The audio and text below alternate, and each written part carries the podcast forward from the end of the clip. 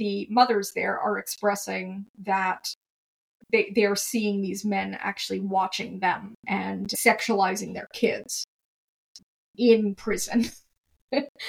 and really the thought of it is just it's one of those things that I think when you were talking about Reduxx being sensational and the headlines being sensational, this is one of those things that it feels so foreign to reality. Like, how could that possibly be happening? How could that possibly be state sanctioned that we have men who have raped babies licking their lips at looking at tiny children in a women's prison in the mother baby unit? How can this actually be happening? It's happening. You are about to embark upon the great crusade. The old myth. The eyes of the world are upon you. Not classroom theory.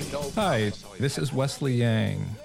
You're listening to the Year Zero podcast, which is hosted at Substack, where listeners can support this work that I'm doing. wesleyyang.substack.com. Your task will not be an easy one. The road one. ahead will be long. We're going to make sure that society wins.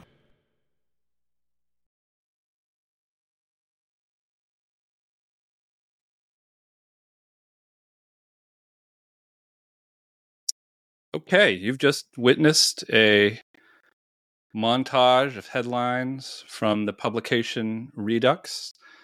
And I'm here with the founder of that publication, Anna Slatz, who is giving her first podcast interview. I feel very honored to have the, the world premiere of the founder of this very important publication. I first became aware of it around 18 months ago. It hasn't been around very long. Initially, as I tweeted earlier, I was a bit wary of the publication because it's somewhat scabrous headlines and graphic design suggested that they may have been sensationalizing some of their stories. After some months of seeing this sort of on the periphery of my vision of my various feeds uh, and looking a little more closely at the stories, I found them to be very carefully sourced and rigorously reported. And I, and I came to recognize through the site the purpose that it is seeking, which is that the stories are actually this deranged. And and not so long ago, I also tweeted that if just one week of these headlines, if all of America were to pay attention to them, this this thing would end in a this thing would be over in a week if people only knew. And so Reduxx is picking up the picking up the ball that has been dropped by the uh, the mainstream media, which acts in concert to actively suppress. I think it's fair to say that the twilight zone unreality that has descended upon the Western world. It's a global phenomenon. It's a global news site. The similar, similarly depraved happenings are occurring throughout the Western world and even outside of it, where we see First Amendment rights of those who want to acknowledge biological reality being systematically assaulted. We see transgender activists and ideologues assaulting women in the street. And we see we see the very worst of our society. It's serial murderers and rapists having their feelings recognized, supported, and coddled by the penal system, and allowing and allowing violent men to identify violent men who say there are women to identify into women's prisons. Um, a, a totally unspeakable scenario that is a kind of one in a long series of reductio ad absurdum of this of this movement and the way it has has marched through various institutions totally unimpeded.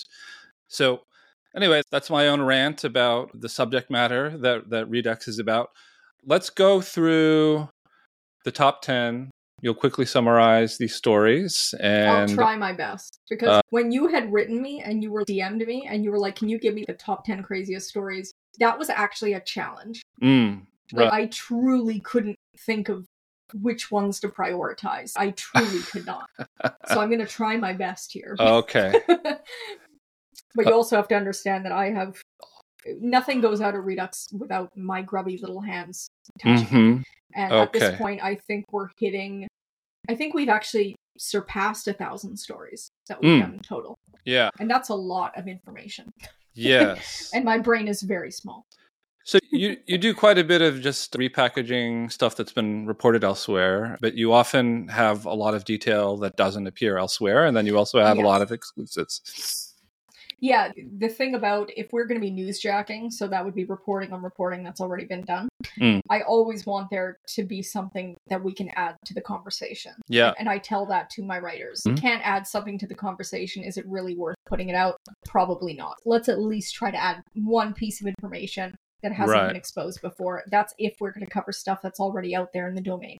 Uh, Yeah. but more often than not, especially lately, it has been a hell of a lot of exclusives, original reporting, or adding so much to the conversation, like the story that we put out today, that it's almost original reporting in and of itself.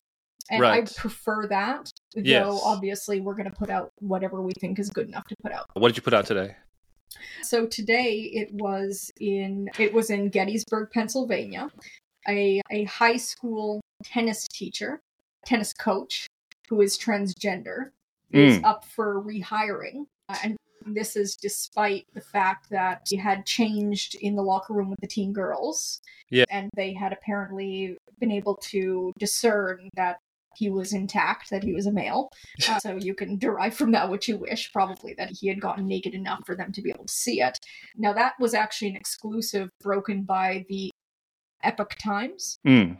but our Yulia Alma, she went above and beyond because, like I said, we like to add to the conversation. She actually spoke to a member of the board, the school district board, who has been um, getting major harassment for expressing that she does not feel like this individual should be rehired. Um, and uh, this board member had actually accessed the reprimand, the original reprimand that was filed against this teacher for changing the locker rooms. We actually found that there was an entire other incident that the Epoch Times had not reported on, Yeah. uh, probably because they didn't know, in which this individual, this transgender tennis teacher, had actually been questioning the girls on their menstrual cycles and on their panties. Mm. And so that was our big addition to the story that was originally broken by the Epoch Times is a third incident involving some pretty disturbing conversations between the trans teacher Yeah. and the, the girls. And he has been rehired, or Uh, he's up for rehiring. So the board is going to reconvene in September for voting. They've been taking public opinion. There has been a lot of public opinion in favor of him, and that the board member that Yulia spoke to seems to believe that was orchestrated to try and get as many pro pro this teacher's voice as possible. Who's going to be in favor of rehiring that person? It's completely insane.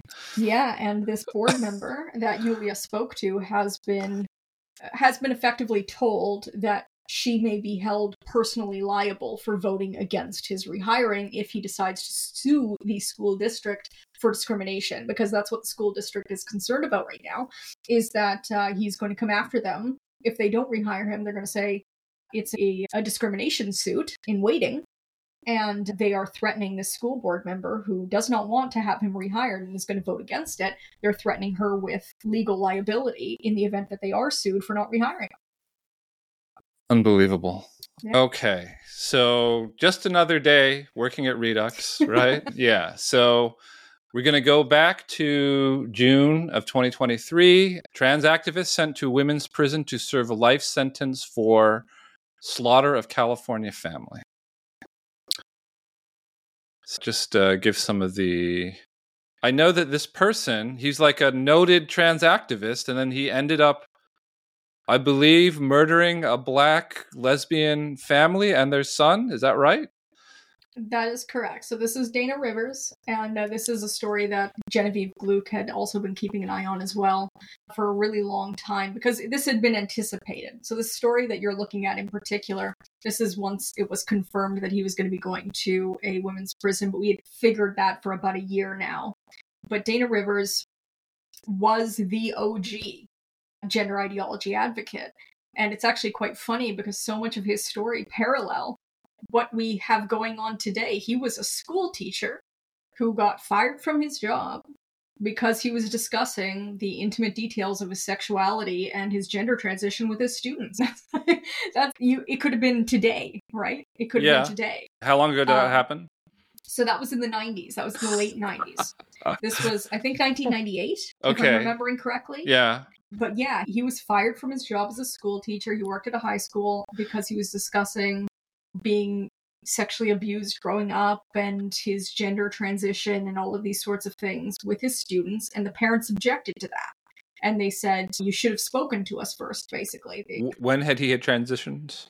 I can't quite recall. But he was But, uh, already it a female. Pre- he was a fully transitioned female presenting person at the time he was teaching. He was. He Yeah. was. Okay.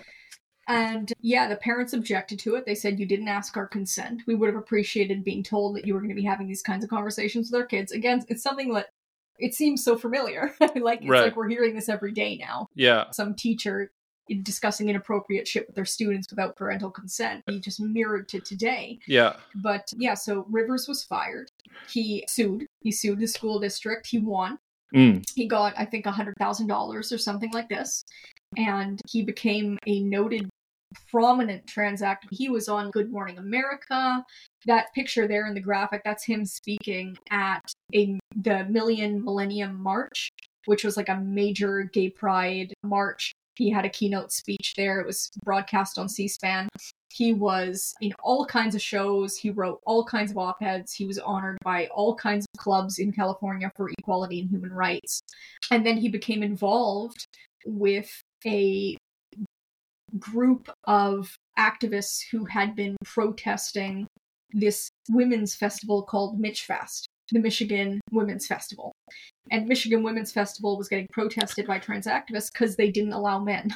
it was like women only and they had a woman born woman policy like you had to be female to be there. Yes. and so rivers and his cohorts would gather outside of Michfest and and protest and they would harass the women going inside. Sometimes these they'd call themselves camp trans.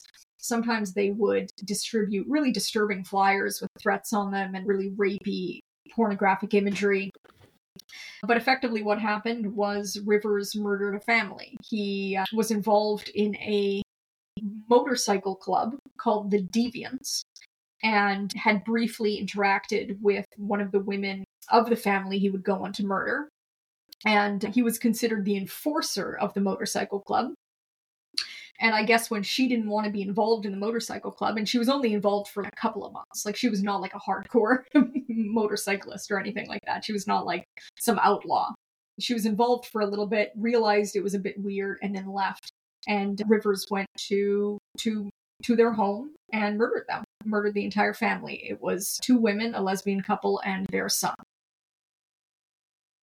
And what happened And was, that he was, was arrested. that was like in 2000 whatever, 6 or something Yeah. like that. 2006. Yeah. And he was arrested at the scene. He was covered in blood. He had all the weapons. He admitted even to being involved in the crime when he was in police custody, though he did plead not guilty, as far as I remember.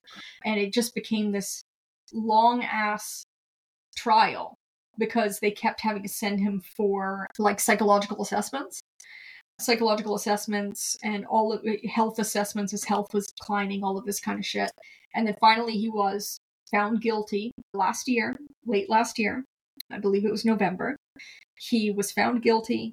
They had to send him for further evaluation as to whether or not he was going to be sent to a psychiatric institution or Wait. prison. It took 14 years for him to be found guilty. Yeah, it did. The trial went for 14 years, yes, yeah, it did. He was But- only found guilty last but he was in prison throughout that whole time, I assume, right? Yes, he was in Alameda County. Okay. Yeah. So he was in the county jail. And he was sentenced. Yeah, he was sentenced to life in prison. And then there was a further time. There were many months in between these sections happening of being found guilty and the sentencing happening, and then finally that he was going to go to a women's prison because there was some speculation he was going to be sent to a psychiatric institution. But we all knew that if he was sent to a prison, he was going to a women's prison. We all knew that because he's legally on his documentation, he's legally female. We knew that. Yeah. When did the law pass allow in California allowing men to identify into women's prisons?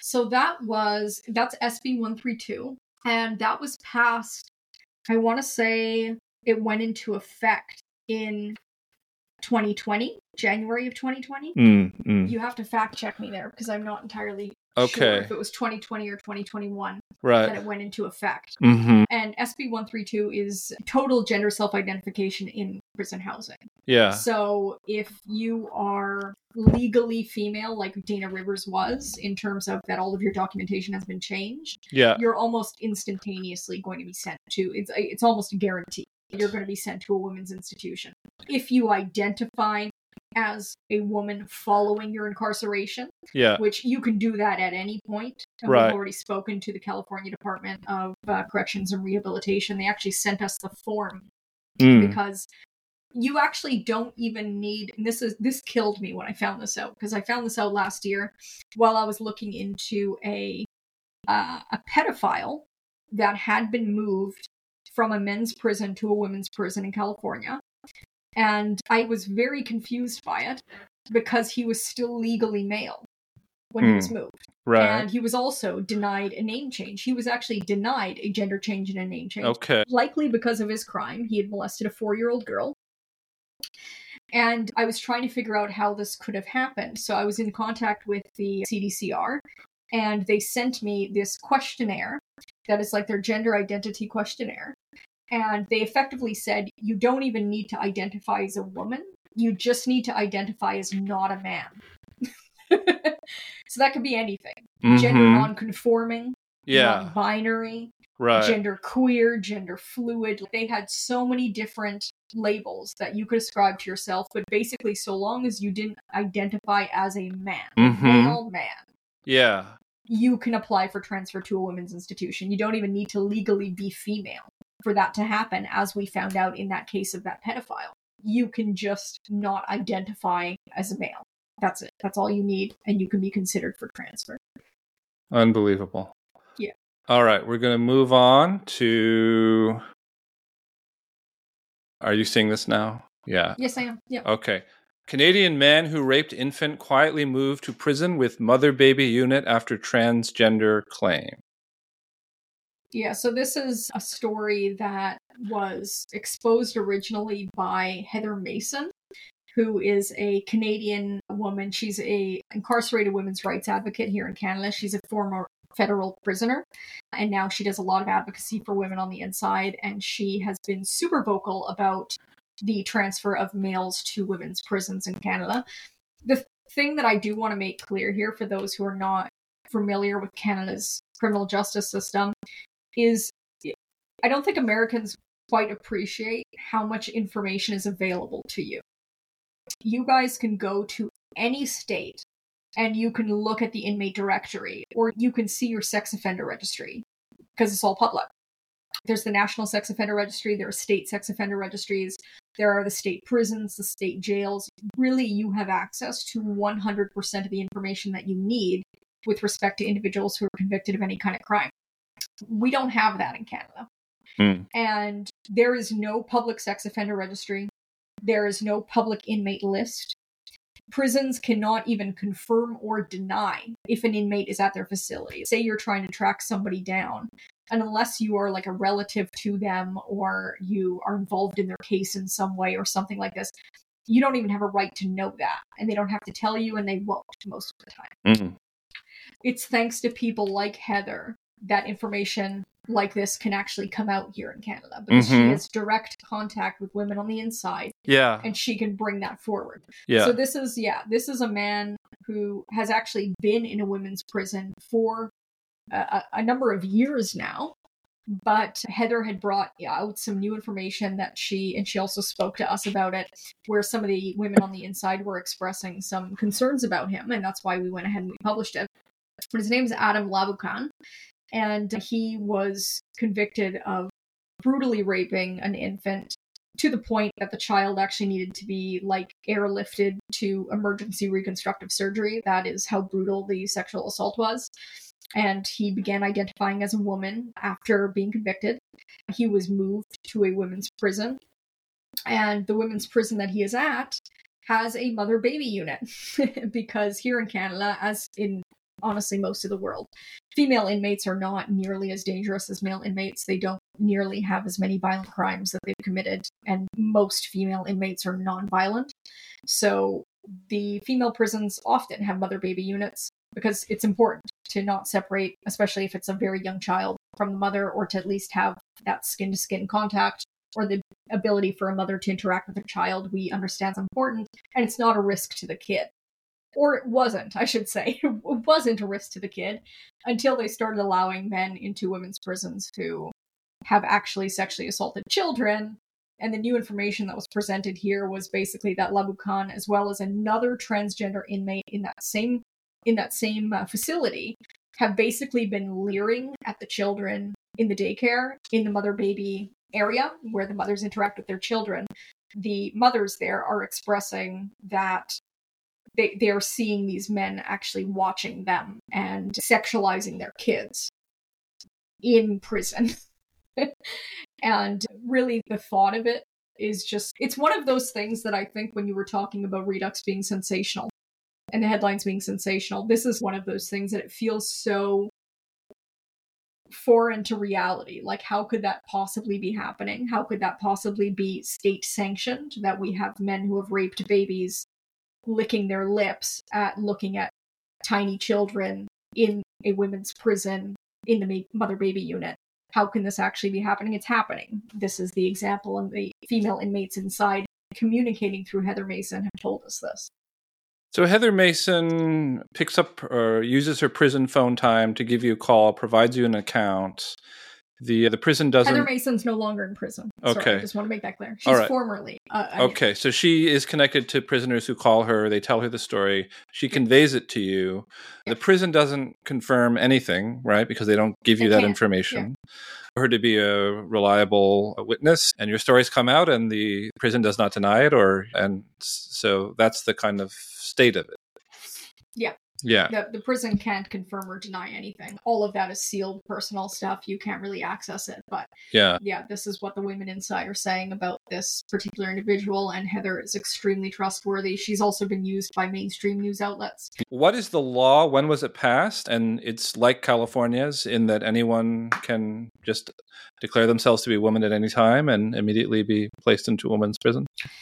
Yeah, the law really it was around 2018 2019 here in canada that the canadian correctional correctional services of canada was really challenged on their gender self-identification policy because prior to i think 2018 they had basically been saying that they were reluctant to transfer men into women's prisons because of flight risk hmm. because mm. they were basically saying women's prisons are so much of a lower security level and they're constructed differently yeah. that a violent male inmate being transferred into a women's prison is going to automatically be a flight risk. They're going to be able to get out. And they had been using that as an excuse to keep men out. And then that changed when there was a discrimination suit filed by a transgender inmate who, as far as I know, he did murder someone and he sued the CSC. And the CSC's policy has now shifted. And because they're so afraid of being litigated against on the basis of discrimination, they're basically so like, there was not a law, but they changed their policy in response to a human and civil rights code that that recognizes the claims of rapists, infant rapists, and murderers, child murderers, who who declare themselves to be female. That is correct. Yeah, there was recently a murderer, a serial murderer, in British Columbia who did apply for transfer to a women's prison. And the only reason we know this is because the, the parole often you can through freedom of information requests get access to the parole decisions parole board decisions. Yeah. And he had been seeking transfer to a women's prison. And i believe it was denied but it was denied on a very temporary basis to that since then i think it's been about a year he could very well be in a women's prison now. We mm. simply have no idea. We mm. have no way of knowing Okay. Do we know, and we don't have the ability to know how many males who identify as women are in women's prisons in Canada? Uh, Heather Mason did do a Freedom of Information request, and I do believe she received documentation from the government with the the number. Though I can't remember the exact number. Mm. One thing that did come out from that was very stark was that uh, over fifty percent of the trans identified males in Canadian prison system are Mm. sex offenders. Mm. They are in for sexual crimes. And Which is honestly a number that tracks across every single statistic that we have, no matter it be on state levels or countries, United Kingdom and the United States, where we have data. That's about the average. It's 50 to Mhm. 60% of trans identified males in custody are in custody for sex offenses. what? How many do we have in the U.S. nationally? And and then like half of them are sex offenders. So the US, there's the Federal Bureau of Prisons, Yeah. and then there's all of the the states. Right. The Federal Bureau of Prisons, their information, it is almost exactly 50% of men who identify as women are sex offenders. And then for the states that we know, like for example, California, we know that 33% Mm. of the men who have requested transfer to a women's prison are registered sex offenders. Mm. And I cannot recall the exact figure that is, Right. but I always remember the actual stats because Sure. the stats are the same for everywhere. And the figures The same thing in the United Kingdom. and the figures have been published on your site, Yeah. I assume. We've covered them, but also people can just go and look And I I do remember so often we will have people getting into arguments in our replies. Oh, Reduxx unreliable. You can't trust them. So go look it up yourself. Yeah. Go. It's there. Go look it up yourself. Don't want to because you're a pussy. Okay. Father who sexually abused seven-year-old daughter for trans porn company, now recorded as a female offender by New Jersey Department of Corrections. Yes. So this is Marina Voles, and this is a follow up to previous coverage that we had done on Voles. He was sentenced to, I believe, 25 years for sexually abusing his own daughter. She was seven years old.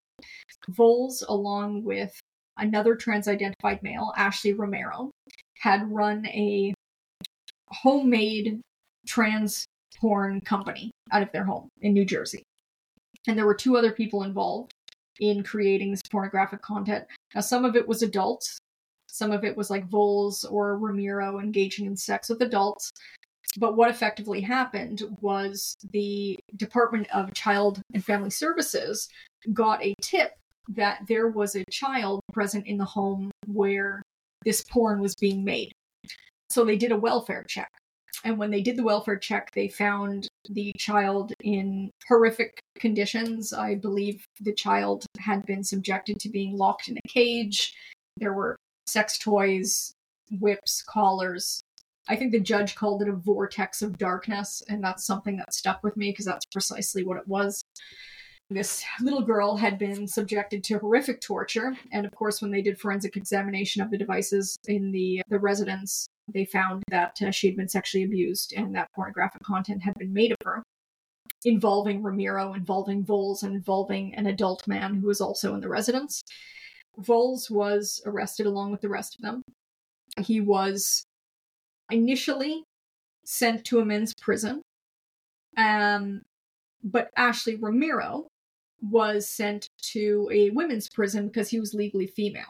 Mm. So he was automatically sent to Edna Mahan. The Edna Mahan Correctional Facility is the only women's prison in New Jersey. And I knew the moment Ramiro was sent to a women's prison, I knew that they would transfer Voles. I just knew it. They didn't have him transferred at the time, but I was keeping my eye on it because I just knew, I knew they were going to send him to a women's prison. And it did not take very long. I believe it took a, a couple of weeks, a few weeks at most. Mhm. And he was then transferred to Edna Mahan as well with Voles, with Ramiro, sorry. Yeah. And then this most recent update was that he has been re reclassified in the New Jersey Department of Corrections system as that now he is uh, legally recognized as a woman by the state of New Jersey. So his crimes are recognized as being a female's crimes by the state of New Jersey. And once again, this was the sexual abuse of his own child. And one thing that I also want to note from this case was that when I had first heard about this, it was someone had sent me an article that I believe was originally published on uh, My Jersey, which is like a, a New Jersey news site. And um, they were calling him the girl's mother. They were saying, like, a girl abused by her mother. Um, so they were calling Marina Voles her mother. And he, he is her biological father. And he had actually taken the child from her mother. Her mother lived in Oregon him and Ashley Romero had actually traveled from New Jersey to Oregon specifically to take the child from her mother. Uh, I do not know the specific circumstances of how or why they were able to do that, but they effectively went, took her, brought her back to New Jersey, where they began sexually abusing her for their trans porn company. So they filmed the abuse and they charged people for access to it. Yes, they distributed pornography of the child. And I believe the little girl is living with her grandparents now and she's being taken care of. She's okay. She's never going to be okay, but she's safe at least. She's with her grandparents, not her mother. So I'm not sure what the specific situation was there. I believe it had to do with drugs, but they were able to take the child from her mother, bring her to New Jersey, sexually abuse her, and then they were caught. And then we're now are able to reunite in the women's prison. Yes, and we do actually have some communications from women inside because we have a lot of contacts at Edna Mahan. We've covered a lot of cases at Edna Mahan. There are a lot of really re- disturbed men at Edna Mahan. Perry Surf is another one. He brutally murdered an Ecuadorian immigrant. He beat her to death. He beat her so bad that her head was all she was almost decapitated. Um, and he's in Edna Mahan as well. There are a lot of very depraved men at Edna Mahan. And I was told by a female inmate inside that Voles and Ramiro may be planning on getting married inside so that they can share a cell at the facility. Is there is security different as a result of the presence of these violent and depraved men in the women's prison? No, the women have reported the exact opposite that if they do try to bring up concerns about their safety or concerns about security or concerns about what these men are doing, their behavior, their conduct, whatever, they will be penalized. Mm. And we saw this in California. We actually spoke to a female inmate named Sadiq Khan, who was Sadiq Segal, I apologize. Sadiq Segal. Mm. She was actually put in isolation for attempting to report some sexual harassment she had witnessed by a trans identified male towards a female inmate. She actually went on hunger strike while she was in solitary because she was like, This is bullshit. I should be able to talk about this. I should be able to voice my concerns and file complaints. And these women have expressed that they will actually be penalized for it. Same thing at Edna Mahan. They are afraid to speak out against it. Oh my god. Okay. Exclusive Australian woman left disabled following attack by trans activist. Yes, the woman in this case, she asked to be kept anonymous, so we called her Ruby. And this was a story that I had originally heard about it, and I want to say September of last year, when there had been some discussion on uh, Twitter about there was uh, one of this woman's friends was basically on Twitter saying, My friend got beaten up by a trans activist tonight. And she wasn't giving any details she wasn't allowed to give any details. I commun- I reached out to her right away, obviously, and she was saying that because the police were involved, she wasn't sure how much she could say. And I said, "Okay, we're here when you need us. If you need us, if you want to talk to us, let her know. Our platform is her platform." So this was in I want to say September of last year. Fast forward to January, we hadn't heard anything from this individual until January, when I suppose she was able to finally speak to press. And why did it take that long? Because the police hadn't charged this individual this entire time. And she was waiting for the police to charge her assailant prior to speaking to the press. She was told to do that, and so she did. And when she told me what had happened, I was I was completely shocked. And this was one of those stories that I had to go over the details so many times to make sure that everything was rock solid but she provided us police reports, hospital records, so many photos, grisly photos showing her condition, as well as court records. Every she had every single piece of information that you would need to verify that everything she was saying was 100% the truth. And of course, I don't do that because I disbelieve her. I do it because I want to preempt anyone who might.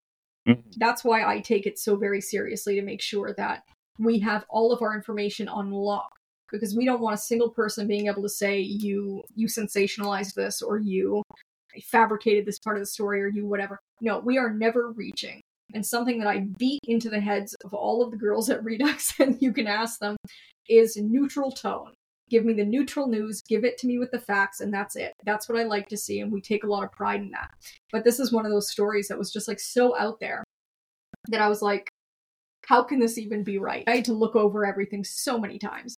But effectively, what happened was Ruby was out with her uh, partner. They were at something called the Punks Pub Crawl, which I guess is an annual tradition in Melbourne where, you know, uh, people get dressed up as punks. They might be in punk bands and they go to different bars. They hang out together. They discuss music, all of this kind of thing. And she had been going since she was a kid. And she is a punk rock musician herself. And so there she was, enjoying her evening. And she gets shoulder checked by someone who she doesn't immediately recognize as being transgender. She actually told us that because it was a punk theme thing, that she saw this guy wearing long hair, black lipstick. She just thought he was a punk, like a dude who was wearing punk attire. She did not immediately clock him as being transgender.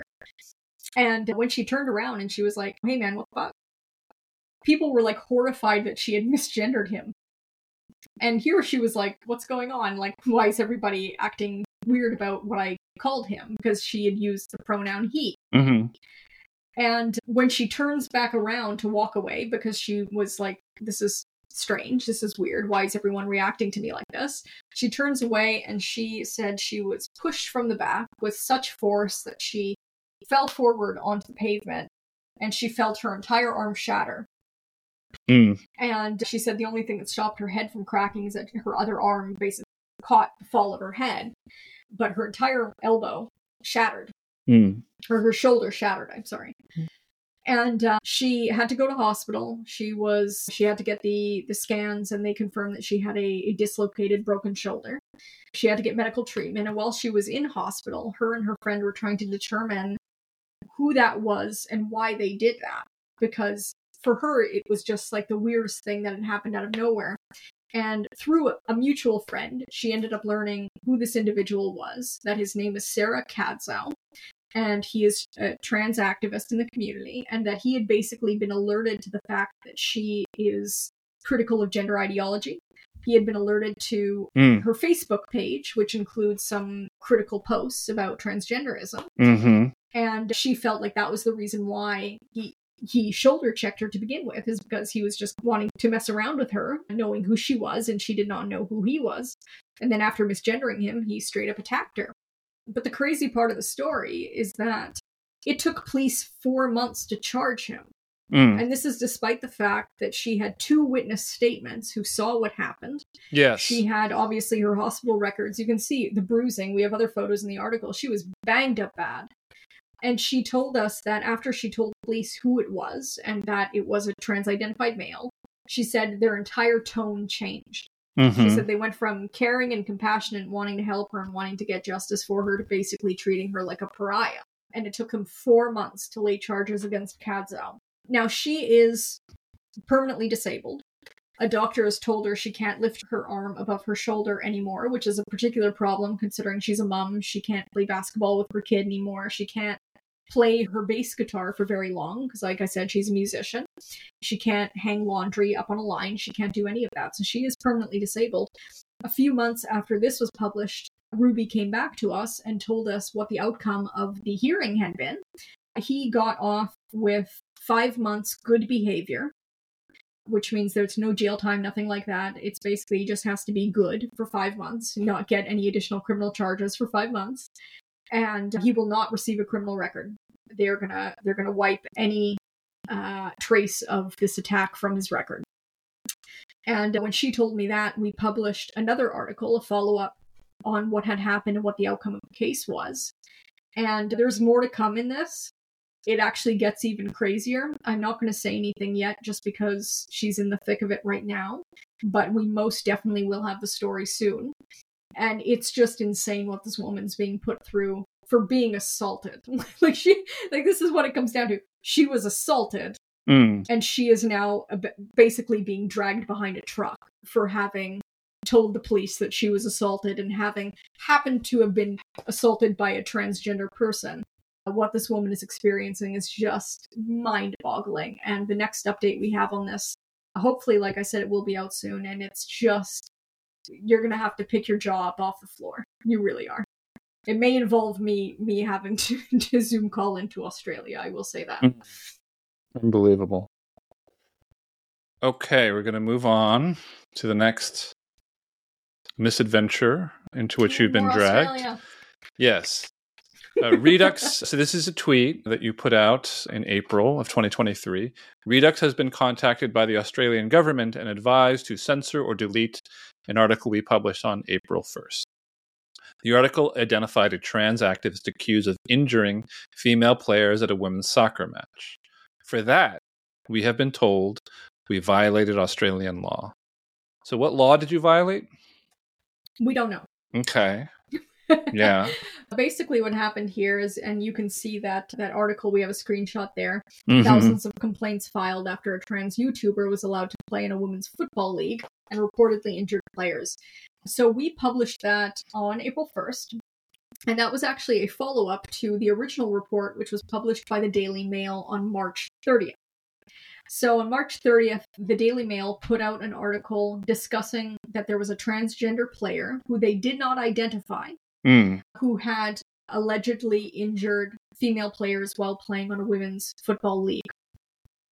Again, they didn't identify him, and but what they did do, good old Daily Mail, they included a bunch of pictures of the individual that were really badly pixelated. hmm Like I mean, really badly. Like I, they did a bad job. Yeah. Anyway, so they just pixelated the person's face, and I got a message from one of our writers, Shay Woulahan, who basically said, I know that lanky ass body anywhere. That's Riley Dennis. she was able to identify him through the pixelation. Yeah. And I said, okay, find me the equivalent pictures. Find me where the Daily Mail got those pictures so that we can be absolutely assured that this is the person. And sure enough, Shay, good as she is, trawled through Dennis's social media and found the exact photos that had been pixelated by the Daily Mail. So we had the exact equivalents. and we then went through and we located the team he played on. We located where he had been uh, placeholder on the website, all of that sort of stuff. And so effectively, we were just releasing an article identifying who it was. So we weren't even really adding anything to this conversation in terms of the original reporting by the Daily Mail, which was covering the injuries and covering the, the complaints that were filed against Dennis. All we were doing was identifying who they were talking about. Yeah. We were saying, this is who it is, Mhm. Riley Dennis. Right. Riley Dennis has a pretty notorious history. He's originally from the United States. He's not Australian. He moved to Australia Mm. and he's pretty notorious because he used to be a YouTuber and he's known for having put out videos calling lesbians transphobic for not wanting to sleep with Mm. transgender males. Right. We put out this story identifying Dennis. Shortly after, closer to the end of the month, we got a first of all, we got a notice from Twitter saying that this article that we had, of course, posted to our Twitter so that people would have the link to it was in violation of Australian law that the the Australian government had contacted Twitter informing them that this article was in violation of Australian law. They did not specify which law. And then we got an email from the e-safety commissioner or it should I shouldn't really say and then it's more we saw one and then we saw the other Mm. because it was so very confusing. But we had a letter from the e-safety commissioner informing us that the article that we had published was going to be withheld in Australia Mm. because they felt like it was, you know, violating Riley Dennis's rights. And this was the e-safety commissioner, which basically what they do is they police online harassment, online abuse, things like that. And they were telling us that we had effectively broken the law. We need to eat, we needed to, they were telling us we needed to remove the article. We needed to delete it or we needed to delete all references to Riley Dennis Mm. that were in the article. Yeah. And they also said that it was grossly offensive that we had referred to Dennis as male instead of female. Cry me a fucking river. Like, I don't give a shit. And I remember writing them back and saying, what law specifically did we violate here? Can you cite any sort of policy? What did we do wrong exactly? And we never got a response. Yeah. This article here, this one that we screenshotted, it is withheld in Australia. So if you actually access Reduxx's Twitter from an Australian VPN, or if you're in Australia, you will see nothing. It's blank. And it became a big deal because we had a lot of Australian journalists asking why the Australian government was censoring overseas publications. Uh, it actually became a point of, of parliamentary debate. A Senator, Chal- I believe her name is Challoner, reached out to us and told us that she was going to be arguing this in Parliament and asking why Mm. the safety commissioner was trawling international news outlets and asking us to censor our content. We never got an answer. We never quite figured out what law we had violated. I do think it's a problem that Twitter does not ask. So if they get notice from an official entity that you've done something wrong, they don't ask specifically what you've done wrong. They just do it, obviously, because they're scared of litigation. They don't want to violate the laws of that country. But it will forever remain a mystery what the fuck we did wrong exactly, what Australian law we violated. We do not know. I'm not sure we ever will know. But I can tell you the safety commissioner saga is also definitely not done. So there is some international leviathan that makes it so that this story is suppressed, that makes it so that a woman who has been left disabled by a violent assault is herself finds it a struggle to get any justice and does not get anything remotely resembling justice that at a and what and it manifests at the level of your local fucking swimming pool right in british columbia or, or or on ontario. So what is that leviathan?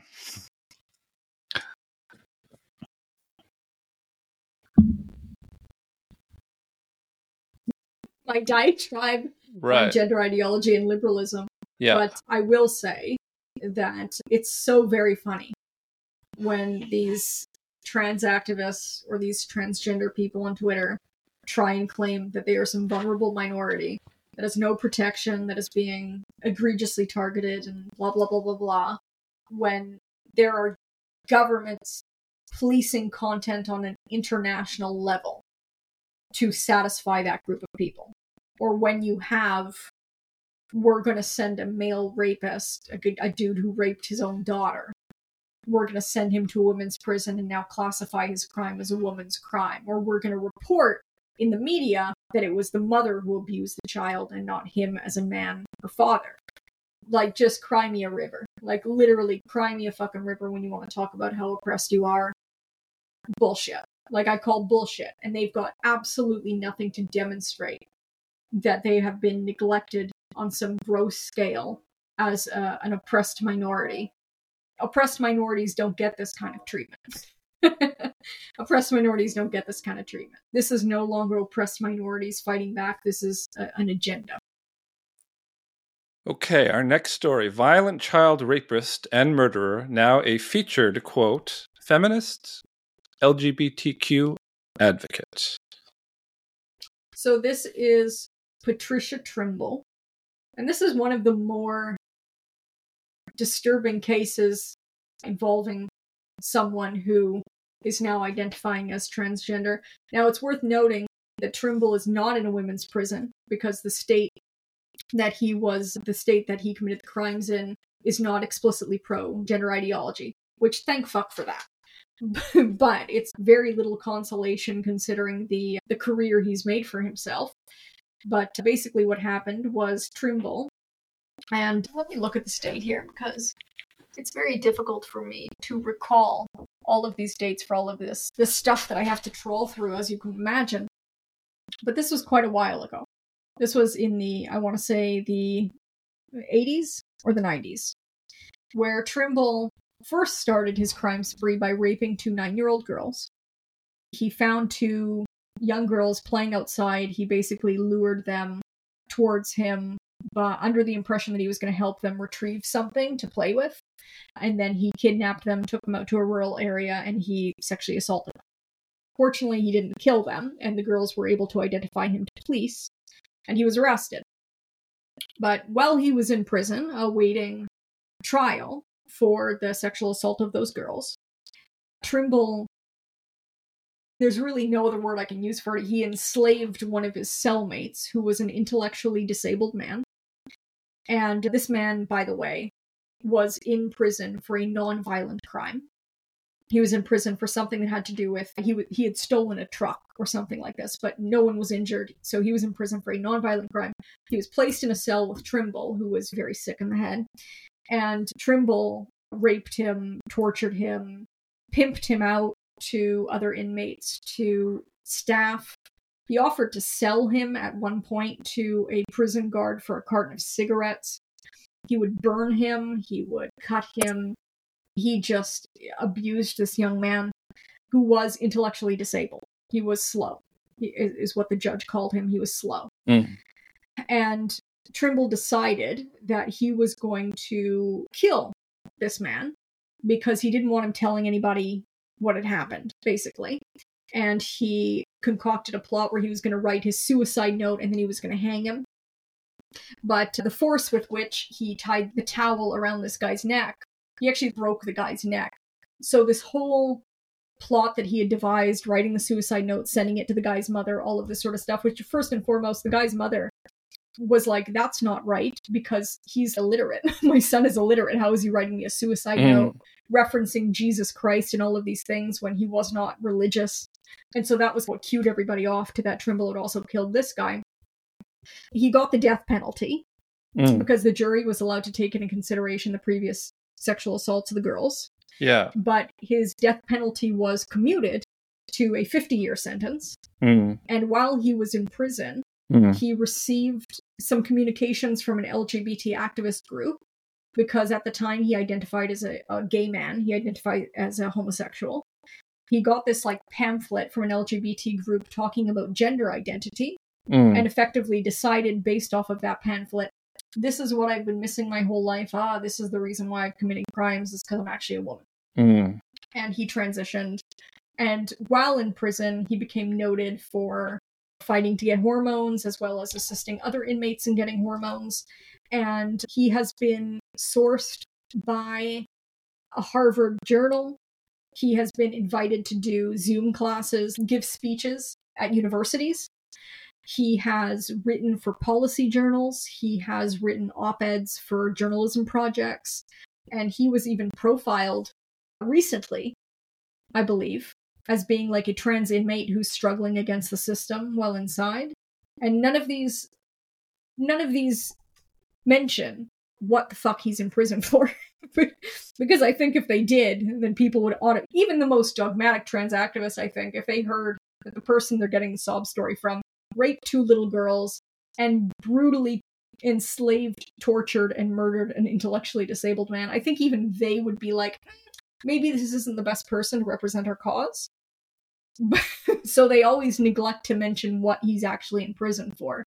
But that hasn't really stopped him from gaining the notoriety that he has. And I see him pop up every now and again. He runs a Medium blog that he updates semi regularly, talking about his struggles as a trans inmate and his time in prison and yada.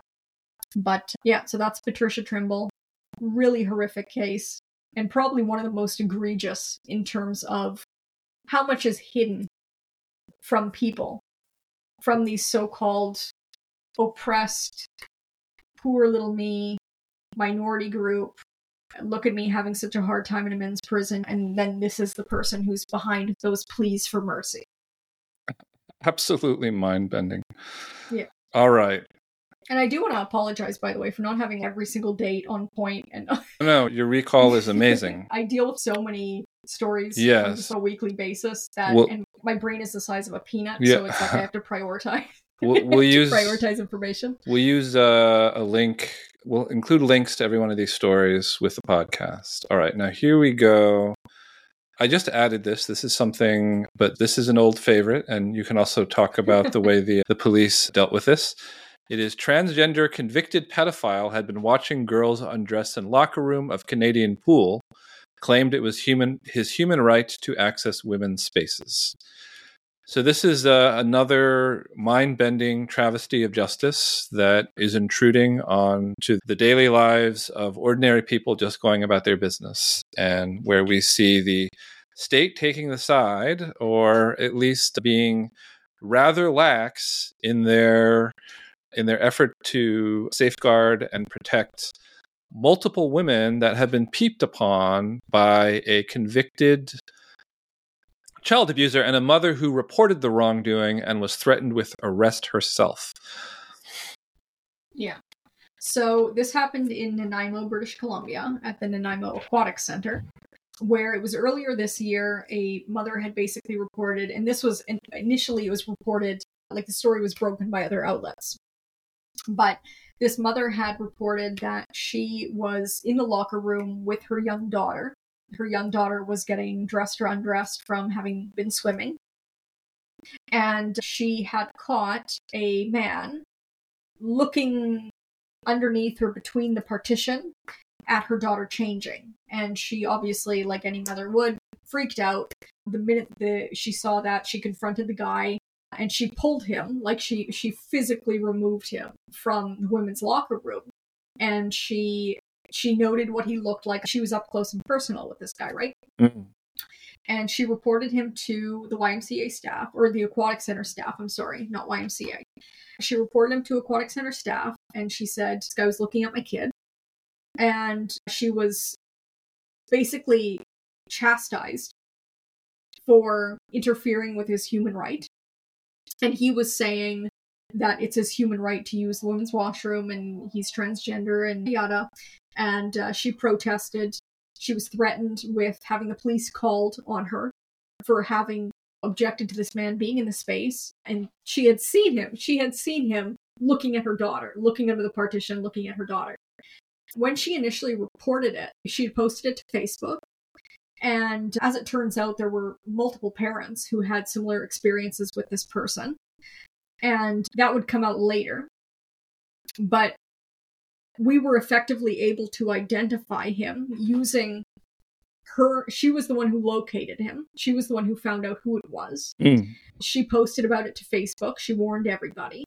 Eva Kurilova was the lead on this story, and she spoke directly with the parents. hmm And we looked into the individual who she had identified, and it is he was a convicted pedophile. He had been previously convicted of, of child sexual, child sex related crimes. And we put out the story with his identity. So while we hadn't broken the original story, we were doing the follow up where we were providing that information on what the parents were saying. And again, this was multiple parents. I really want to emphasize that. hmm And these parents didn't have anything to do with each other. So they had seen him at different times, Yeah. different occasions. They had reported their stories independently. hmm These are not people who were like, they were in cahoots and trying to frame this guy for something. These were all independently verified stories where they were sticking by their guns that, yeah, that's definitely the guy that we saw there. hmm And the reason why that's relevant is because after we published this story and it went viral, we were contacted by him. and he was attempting to claim that we were defaming him, that it wasn't him at the y- at the Nanaimo Aquatic Center. I keep wanting to say YMCA because there's been so many incidents at YMCA's, but that it wasn't him at the Nanaimo Aquatic Center, that we were hurting his prospects of finding employment by publishing his name as well as the details of his past crimes, his past convictions, and that he had told the police that it wasn't him who was at the aquatic center, and uh, he gave us a name of an RCMP officer to call to verify that. And I said, certainly, if the RCMP can verify, as well as inform us of how they determined this, then we'll issue a, a correction. But the first thing that we did is we contacted the parents and we informed them that he had reached out to us. And he said he he said basically you're lying. hmm And they were like, no, like this is 1000% the guy that we saw there. We interacted with him, we saw him, we went to all the parents and we said, is this still the guy? Because he's claiming you guys are lying. mm And now, to note, he would have very likely had a reason to lie in the sense that parole conditions, past convictions, all of these sorts of things that he would have been subjected to, it likely wouldn't have boded well for him legally. Yes. If he was identified as the person peeping at young girls underneath a locker room stall. Yes. But uh, we did. We reached out to the officer because he gave us the name of one specific officer that we absolutely had to contact. And when we tried to contact the RCMP generally, they said it's only that person who would have any information about this. Mm-hmm. Contacted this uh, person when she had to call me late at night because she was working the night shift, and I have never had an interaction with police that was so bad. Mm-hmm. This officer was almost on the verge of yelling at me. It felt she was furious to have to take my call. She was furious that I was asking her questions. She was overtly hostile from the moment we got on the phone. Mm-hmm. And when I say hostile, I don't use that word lightly, and I did record the call, but it was a very hostile interaction. And here I was just asking questions. I was saying, I've got all these parents very insistent that it was him. And these are all people who saw him independently. They are claiming they saw him independently. They have not been in communication with each other, or they weren't until very recently, until after the story broke, really.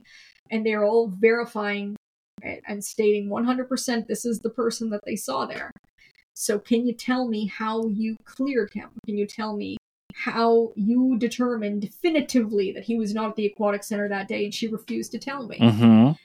And I said, Did you launch an investigation? Refused to tell me. Mm-hmm.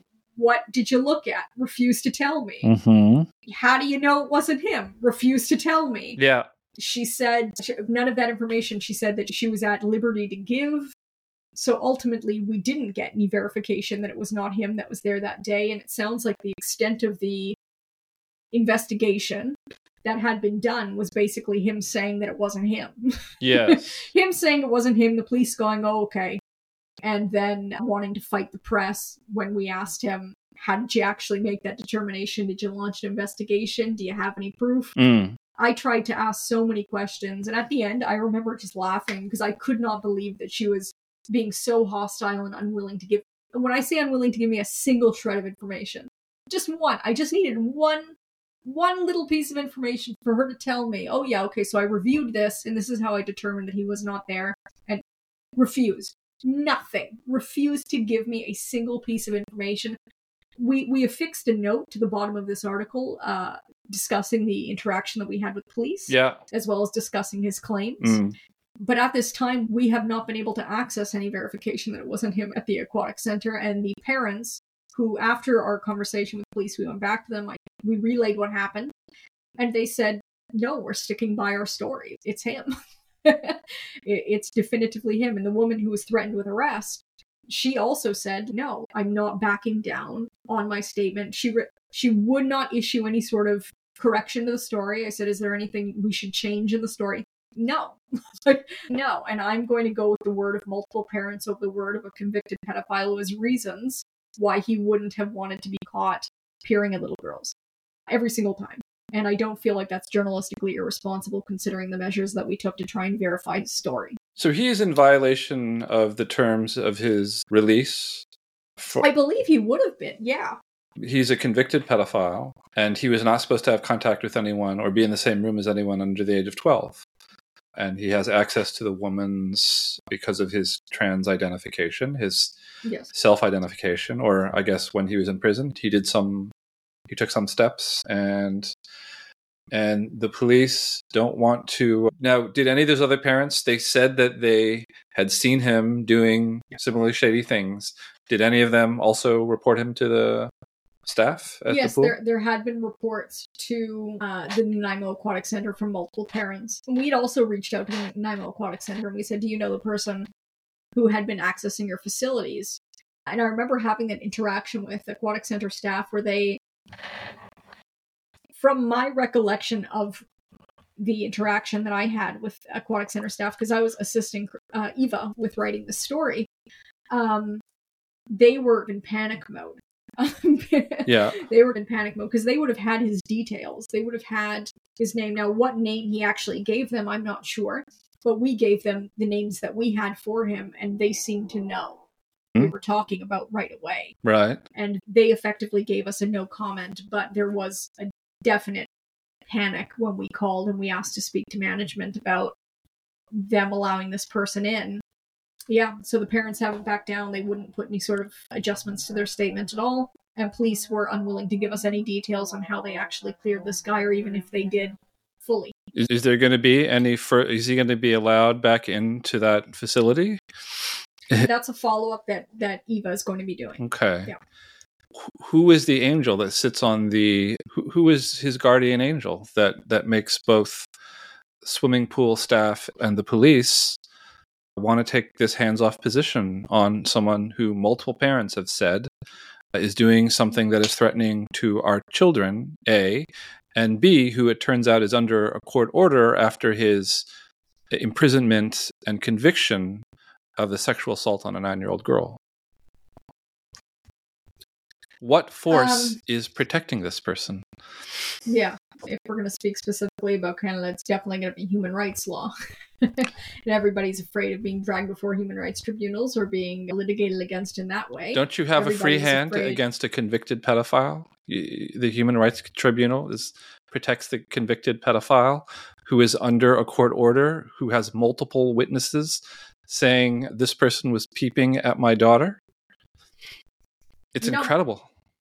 I know, but there really is a tremendous amount of protection for these people, which again goes back to what I was saying about their, their claims of being vulnerable, their claims about being a minority. Mm. When you can have someone who simply by identifying into that group can have protection even from their criminal status of sexually abusing children. If it's that powerful, if that word is that powerful, if that group is that powerful, that you can even have sexually abused children and that is now verboten. We we cannot talk about it. That's okay. Whatever. Let's just brush it off, put it under the carpet, whatever. That's a pretty powerful group. That's a pretty powerful group. And when you have also these rules, even if you wanted to bring it up, okay, fine, we're going to bring it up, but we have to respect their identity. We have to talk about it in a very specific way. We're not allowed to take away that power from them ever. Mm. Vulnerability, my ass. Right. That's not. The, con- There's the, the convicted pedophile sex assaulter must be referred to as a woman. He says so. He says so. Okay. Top academic behind fetish site hosting child sexual abuse fantasy, push to revise WPATH guidelines. So this came out before the WPATH conference, is that right? There, WPATH has conferences all the time, Oh, but, but this did but the come one- out the one where this- standards of care. yeah, Yeah, yeah. the one where This this, was is, uh, revealed and there was a. So I, I obtained a recording of the uh, session that was done on this, and I Mhm. hosted it on my site. But this had come out months before. I guess it, it turns Yeah. out. Go in, go into this one. So this was this was actually a follow up to the original report that Genevieve Gluck did on this very thing. Mm. Because it was months of work that she put into this investigation because this was truly like a deep dive that she had to do. She had to gain membership to a private website and deep dive into the forum and the private password coded members only versions of the site or backends of the site. She had to do so much work to to this was good old fashioned investigative journalism. And the fact that this did not cause a bigger stink has been has very much been a point of grumblings in the Reduxx backroads. This I feel like the reason why this did not set the world on fire Yeah, is simply because it's one of those things that how can this possibly be true? And to accept this as true yeah, would almost be to challenge our very understanding of everyone who's in any position of power whatsoever. Mm. Because it is one of those things that feels like it can't possibly be true without us having had done some like insane reach hmm into something that couldn't possibly be the case and we're just connecting dots like QAnon freaks yeah, when this is this couldn't possibly be more point A to point B to point C. yeah. and effectively what Genevieve had found was that she had seen the draft standards of care. So WPATH, for those who aren't familiar, is the World Professional Association of Transgender Health. They're basically the guideline setter for um, medical transitioning or for the treatment of transgender individuals on a global scale. hmm They include membership of doctors, surgeons, therapists. Everyone abides by and defers to WPATH. hmm And they revise their standards of care on occasion. And these standards of care do include, by the way, the standards for treatment of transgender youth, of which WPATH has always been a big proponent of medically transitioning minors. hmm Surgery, hormones, puberty blockers, all of it. They're very pro all of that. Yes. Anyway, so when the draft standards of care was released, and this was their newest edition, Draft Standards of Care 8, Genevieve had noticed that there was a really odd citation in the draft standards of care Mm-hmm. of something called the eunuch archives. Yes. And they had been discussing the concept of a eunuch gender identity. And for those who don't know what a eunuch is, it's a man who's been castrated, willingly castrated, a man who wants to be castrated. They might not even identify as a woman. It has nothing to do with gender necessarily. It's just they want to be castrated. So when Genevieve saw this, she deep dived into this eunuch archives that was being sourced by WPATH. yeah. And she found this whole world of depravity Yeah. of these men who were many of which the administrators of this ancient archaic forum called the Eunuch Archive boasting about working with WPATH, boasting about working with the American Psychological Association, boasting about working with different major groups to have them recognize a eunuch gender identity as well as guide them on treatment standards for transgender people and eunuchs.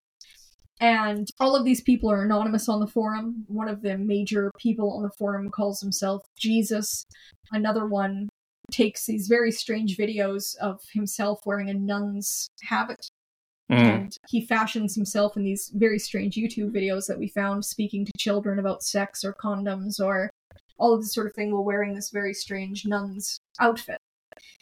So Genevieve basically compiled all of her work, and we published her mega document on WPATH and the eunuchs and how these men had been involved in creating the draft standards of care and the kinds of things that they were doing on the forum, which included publishing fictional child sexual abuse fantasies. Mm. So that was a big part of the forum was that they had this password secured part of the site that featured stories that you could actually filter to include the stories about minors specifically. And these stories would be about children being castrated or children being sexually abused or children being participating in the castration of others.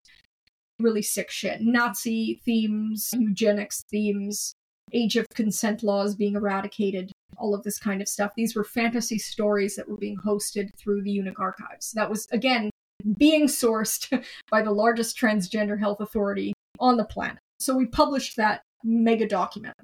And at the time, we could not decipher who the main guy was, Jesus, who this guy was who was saying that he had worked with all of these different academic forums, all of these different uh, WPATH scholars participating in WPATH conferences. We couldn't figure out who he was.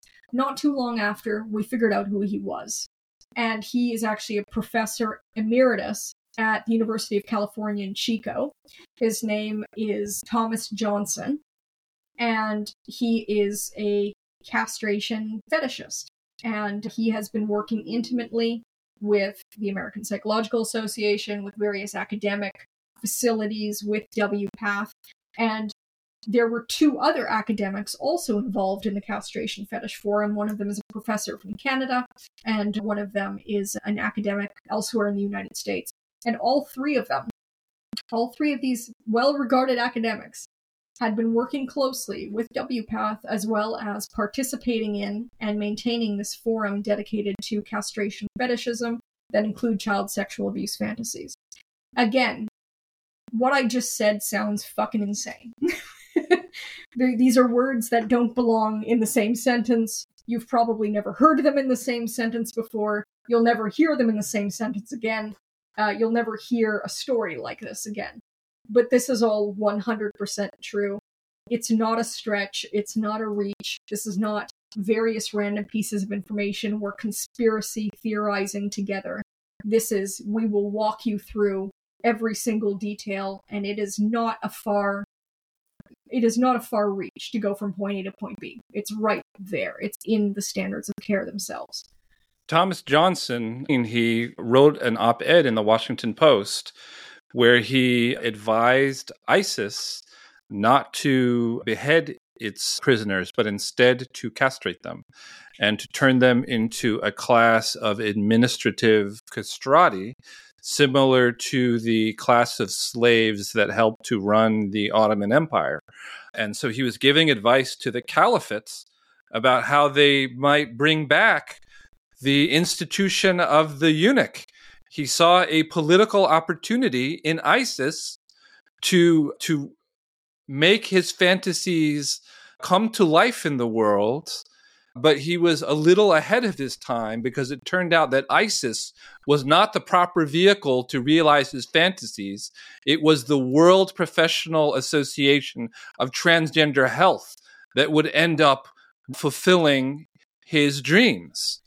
And in fact, so they, they added a whole chapter where they designated eunuch as a gender identity that would be a, uh, a, a legitimate justification for the castration of, of, of a person who quote unquote identified as a eunuch.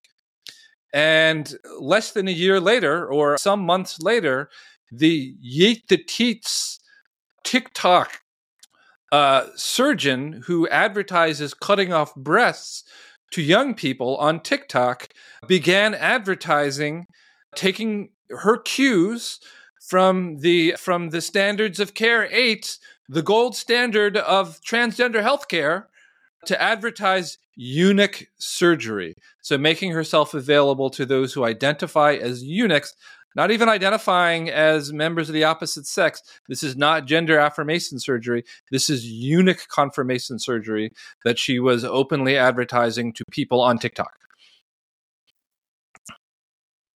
feels extremely bizarre to think that there's some weird cabal of eunuchs who want to bring back the institution of castration and create an underclass of servants of the administration, servants of the rulers, based off of their desire to be castrated. But it's happening. I don't know what to say. It feels like there's this collective shrug around it. It's like when they were confirming that aliens existed, and it was like, oh, okay, like why not? I keep tweeting out the Washington Post piece. The Washington Post published this fucking piece of a Western academic advising ISIS to stop beheading and start castrating their prisoners. And it never goes viral. It does people I don't understand. And so I have a similar sense of disappointment.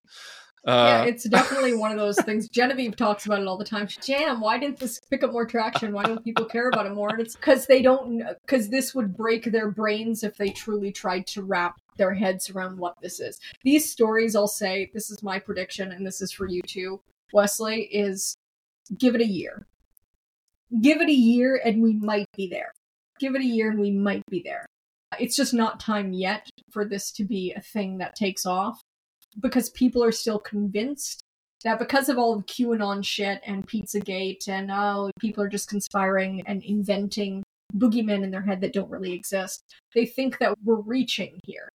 And we're really not. We're not reaching at all. There's no reaching to be done. All we did was show you this and this thing. Here it is. Here's all the evidence you need.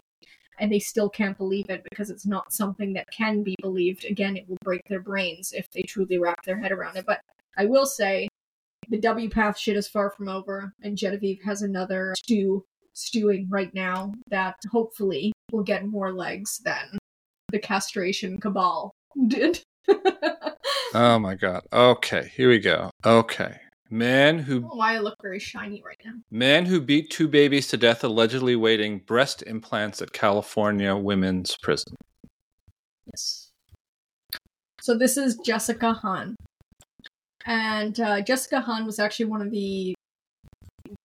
This is another story on Hahn, but we actually released one last year when we were fairly new still. And so it didn't really pick up a lot of traction. But Hahn is a serial baby murderer.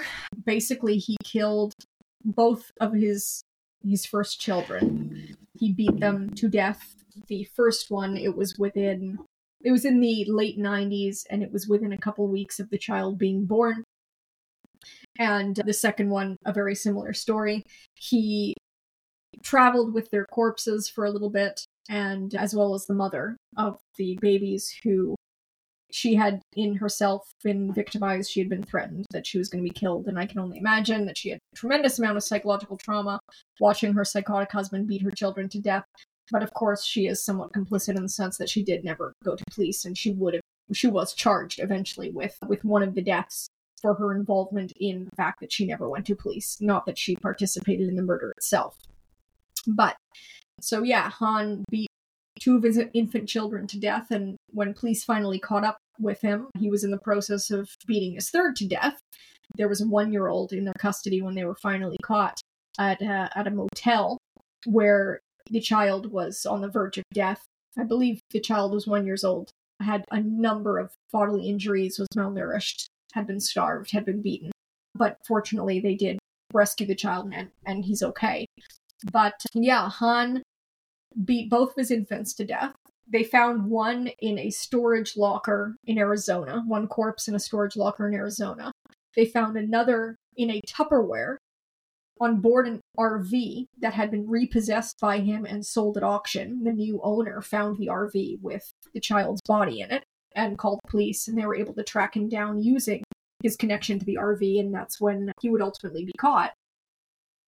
He was initially placed in a men's prison. He was placed in San Quentin, which is actually the toughest prison in the United States. It's a men's prison in California. Like the worst of the worst, go to San Quentin. The worst of the worst. And he did receive a death penalty. So he was on death row at San Quentin. Um, he began identifying as a woman in, I believe it was either 2018 or 2019.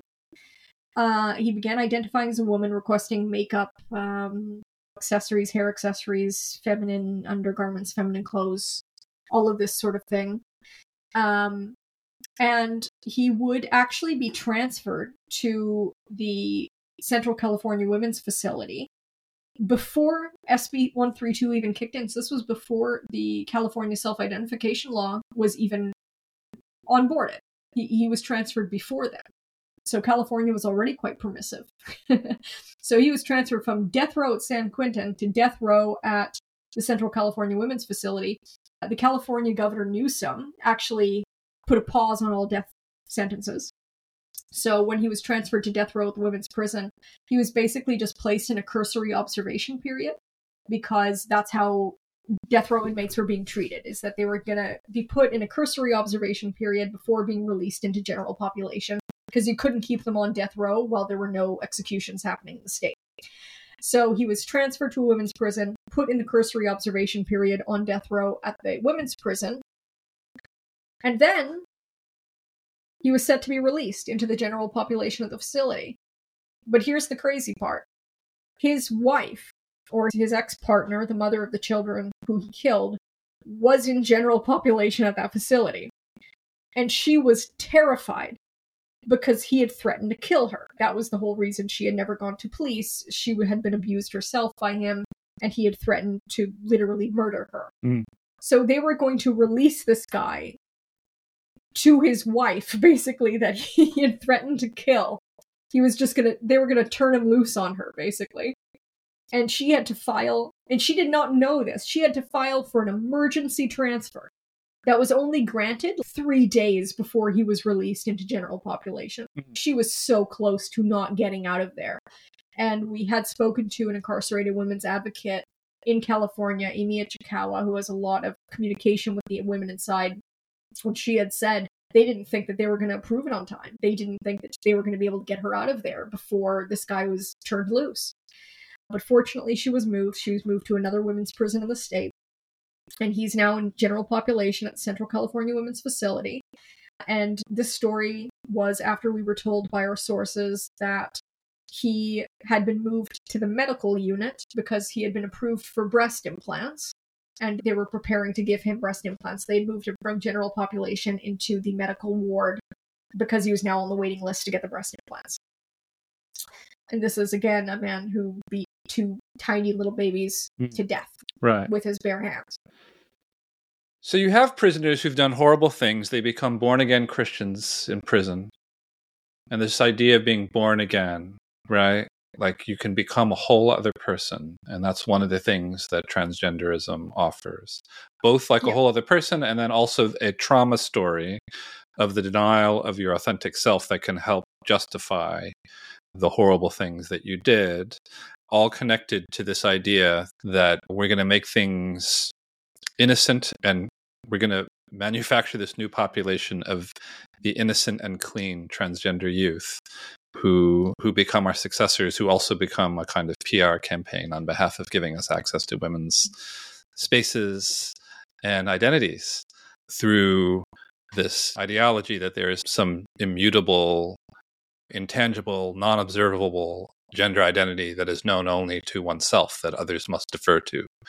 That can also be a kind of place where you because if it's if that was always true of oneself and one has lived a terrible life it's because one lived in a transphobic society that pushed one into these evil deeds and so you can wash clean your sins by both becoming who you always were and also becoming a whole other person and so we see the way this all of these needs are satisfied by this movement and you have all of these people on the outside who want to participate, want to affirm all of those narratives, and want to allow you to be moved into the women's prison in order to be the kind of ultimate proof of con concept of the immutability and truth of the woman within, which is supposedly it has no relation to all of the terrible things one did. Yeah, and the interesting uh, part about that because what you said just reminded me of a couple of cases that we've seen so far in the US with trans identified male inmates claiming that the crimes that they had committed were their male self and not their new female ah, self. this happened yeah. most notably with Donna Perry, who's at the Washington Women's Prison. He's a serial killer. He killed three women. Yeah. But claims to have killed many more, but he was convicted of killing three women. Yeah. And that was like a huge point is basically he killed these women. He flew off to thailand to get sex reassignment surgery so he got the full everything. Right. And when he was finally caught which happened to be incidentally he was caught on uh, something unrelated and then they managed to connect him to the crimes. He basically argued in court that it wasn't him who had done it. It wasn't him. It wasn't Donna who did it. It was his previous male self, and his previous male self was separate from this new person that he was. Yeah. This wasn't even like a necessarily a legal strategy in the sense that they were actually trying to claim that they were two separate people. They were trying to claim that he had no association between his male self is just a totally different person. Mm. He does not recognize that as having been him. Uh-huh. I've actually seen this a couple of times. It seems to be cropping up more frequently yeah. now where some of these transgender inmates they truly have this disassociation of self in the sense that mm-hmm. they believe that once they transition they truly are not that other person mm.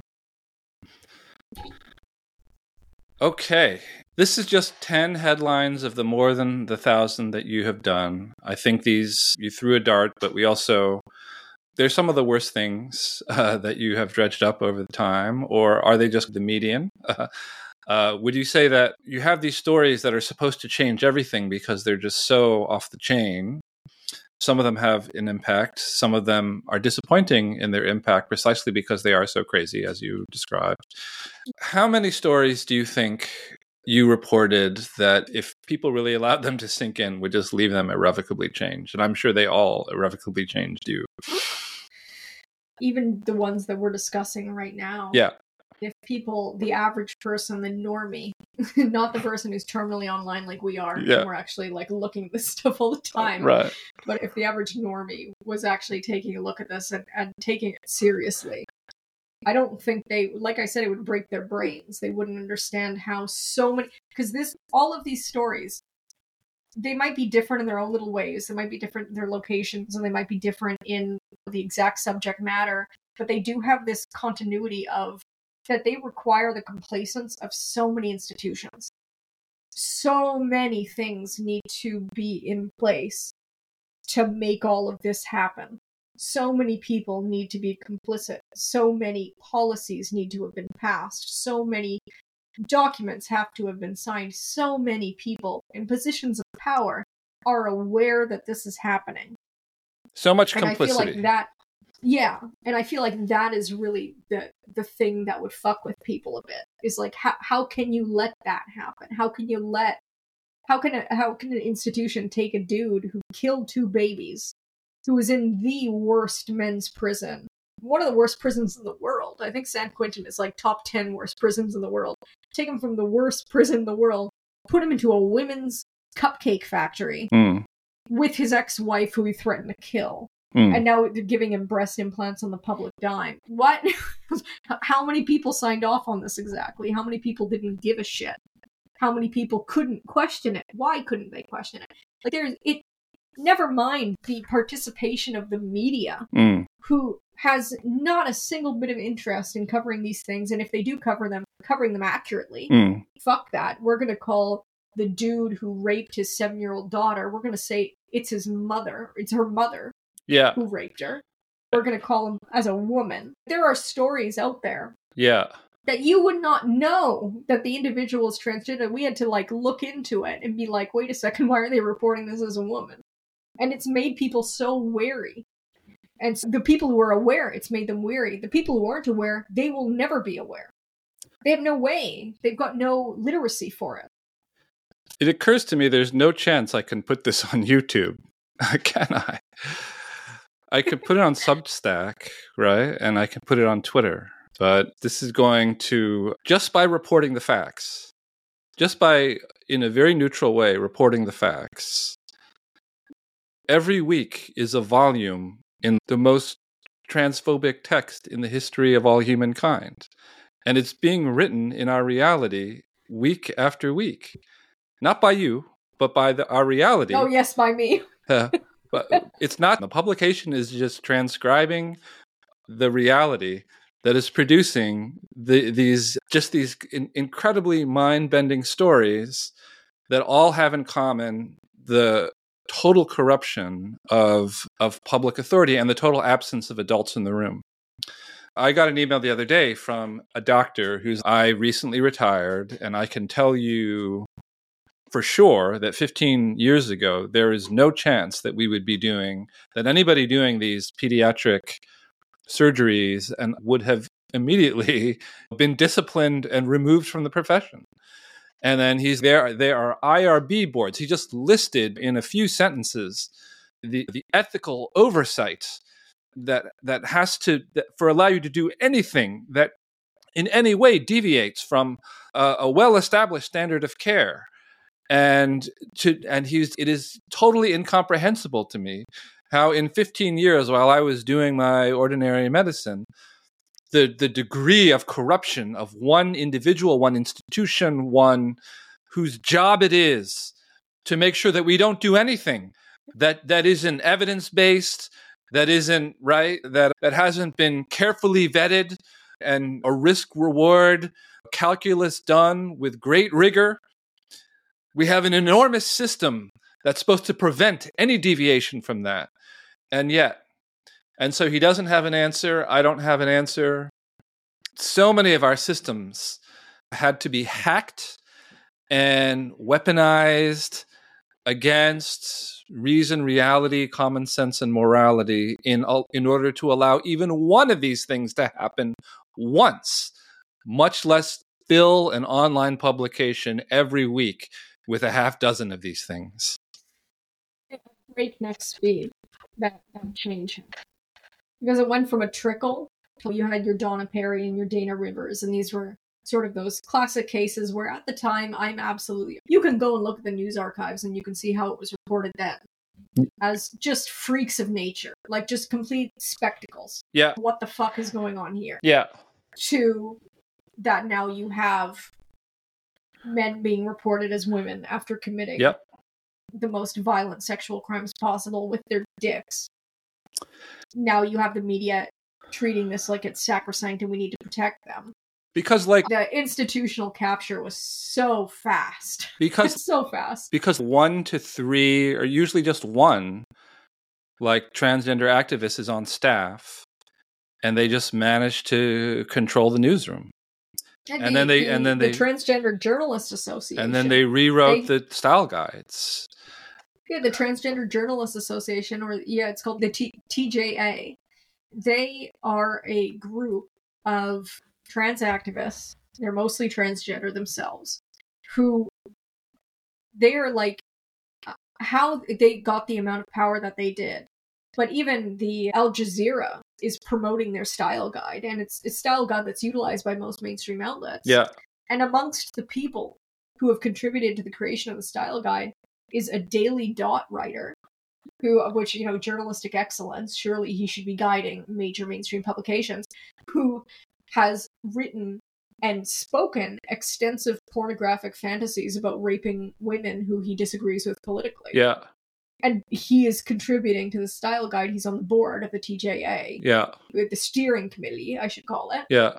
who has issued the style guide that's now being used. And in that style guide, I should say, because I read it, it, they explicitly state that if it's a transgender person who has been charged in a crime, convicted of a crime, who's involved in something awful, they almost, without saying it explicitly, but implying it to the point that is the only conclusion that you could possibly draw, kill the story. Yeah.